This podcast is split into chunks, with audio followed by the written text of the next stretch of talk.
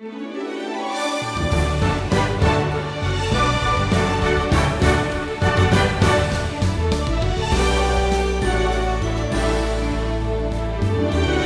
challenges and the failures that you face in life are not obstacles to your faith. In fact, they can be just the opposite. They can be stepping stones to greater faith. On the stormy Sea of Galilee one night, Jesus taught Peter a lesson in faith from his own failure. Welcome to the Wisdom Journey. Stephen Davey continues through the Gospels today he's come to this famous miracle involving Peter and called this lesson When Peter Walked on Water. I'm convinced that the most important lessons in life are, are rarely learned in a classroom. They're usually learned in the laboratory of life. In fact, growing up in the Christian life usually takes place during unexpected challenges that, that come our way. Well, here, following the miraculous feeding of the multitude, Mark chapter 6 now gives us the details of what took place next. Here in verse 45, we're told, Immediately he made his disciples get into the boat and go before him to the other side, to Bethsaida, while he dismissed the crowd. And after he had taken leave of them, he went up on the mountain to pray. When Jesus just fed 5,000 plus uh, women and children in Bethsaida, so you need to understand that Jesus is actually sending them to another Bethsaida, another town called that by that name we know historically. It was on the northwest shore of the Sea of Galilee. It was a little suburb of Capernaum. Matthew's gospel tells us what happened back here in chapter 14 and verse 23. Jesus went up on the mountain by himself to pray. When evening came, he was there alone. But the boat by this time was a long way from the land, beaten by the waves. In other words, you have this surprise storm taking place. In fact, Mark's gospel says here in verse 48 of chapter 6 they were making headway painfully, for the wind was against them. Mark also tells us that from his little private prayer spot, Jesus can actually see the disciples struggling out there against the wind and the waves. Now, if we go back to Matthew chapter 14, we're told in verse 25, in the fourth watch of the night, that's about 4 a.m., he came to them walking on the sea. But when the disciples saw him walking on the sea, they were terrified and said, It is a ghost. And they cried out in fear. But immediately Jesus spoke to them, saying, Take heart, it is I. Do not be afraid. And Peter answered him, Lord, if it is you, command me to come to you on the water. And he said, Come. So Peter got out of the boat and walked on the water and came to Jesus. But when he saw the wind, he was afraid. And beginning to sink, he cried out, Lord, save me. Jesus immediately reached out his hand, took hold of him, saying to him, Oh, you of little faith, why did you doubt? And when they got into the boat, the wind ceased, and those in the boat worshipped him, saying, Truly, you are the Son of God. Now, most people seem to focus on the fact that Peter, you know, walked on the water only briefly before he began to sink. Well, let me tell you, he's the only disciple who got out of the boat.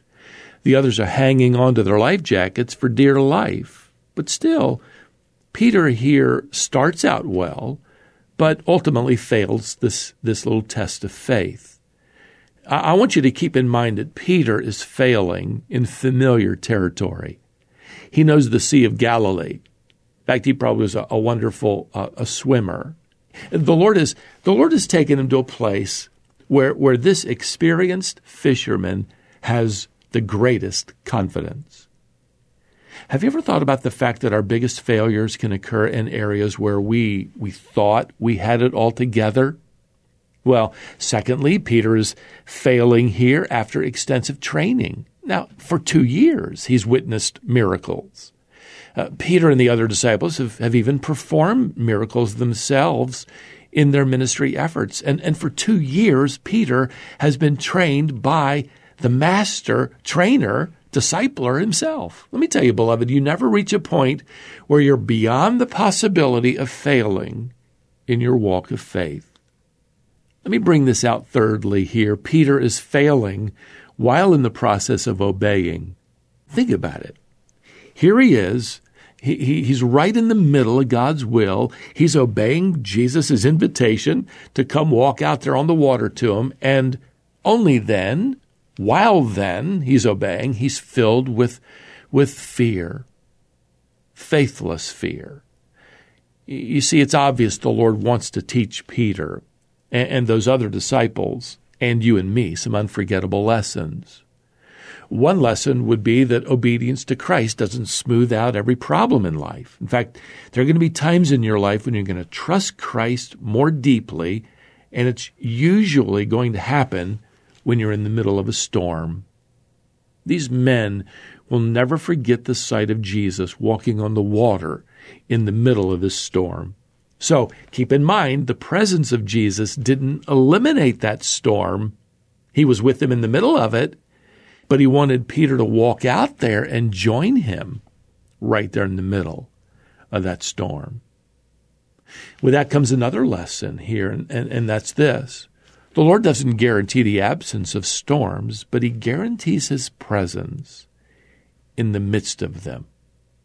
And let me give you a third lesson. This strikes me here from Peter's failure. Here it is Deep waters are never intended to drown us, but to develop us.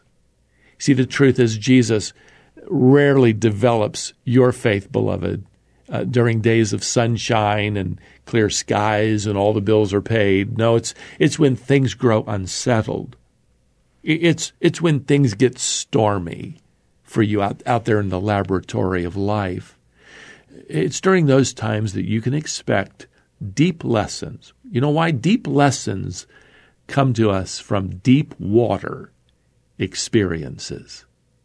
Here's another lesson that offers some good news. When you fail a test of faith, the Lord doesn't kick you out of school.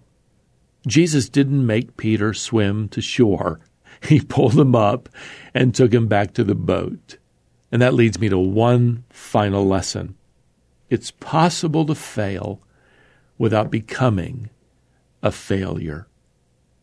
See, the question is this Are you willing to stay in class? As humbling as it might be when you experience some failure, some uh, humiliating experience, some disappointment, perhaps one after another, reminds me of a young black girl who grew up in poverty in Philadelphia. One of her most enjoyable activities was singing in her church choir. All the adults around her in church recognized her uh, unique talent. They began to raise money, and they called it the Marian Anderson's Future Fund. They raised $126, mostly in pennies, nickels, and dimes. And with that, she began taking voice lessons. And finally, when she was 18, she had an audition with a, with a famous instructor but she was rejected. Her friends and supporters scheduled a live performance, but newspaper critics were unkind. She even went overseas for a concert or two, and she was well received there. But back in America, primarily because of her color, she was often ignored and humiliated. For many years, several years in fact, Marian wallowed in self pity, ready to give up. But her mother would often remind her to think about her failures just a little and pray about them a lot. Well, on one occasion, her mother said something Marian never forgot. Marian, you must learn that grace comes before greatness. Well, Marian Anderson stayed with it. She went on to have an amazing career. She would end up singing before kings and queens and United States presidents. She would be awarded the Presidential Medal of Freedom. She would be appointed as a delegate to the United Nations. A reporter once asked her, Marian, what was the most incredible moment in your illustrious career?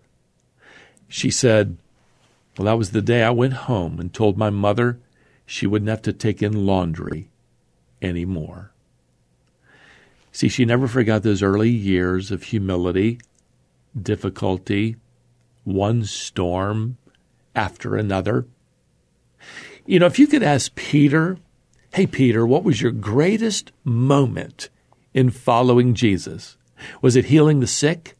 Was it being one of the closest disciples?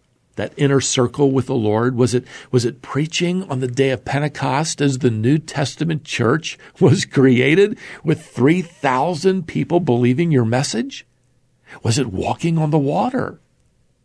You know, I think, I think Peter would just say his greatest moment was when the Lord pulled him up out of that water and they walked back together and got back into that boat. That moment when Peter was humiliated that moment when he'd failed, that moment when he chose not to give up, not to abandon ship.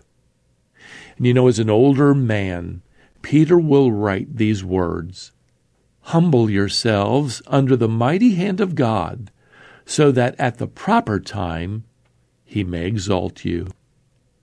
You know, that's another way of saying that humility comes before honor, that grace comes before greatness. So even, even when you fail, follow on. Keep going. Keep learning as you learn just a little bit more what it means to live a life of faith. Well, until next time, beloved, may the grace of the Lord Jesus Christ and the love of God and the fellowship of the Holy Spirit be with you all. Amen.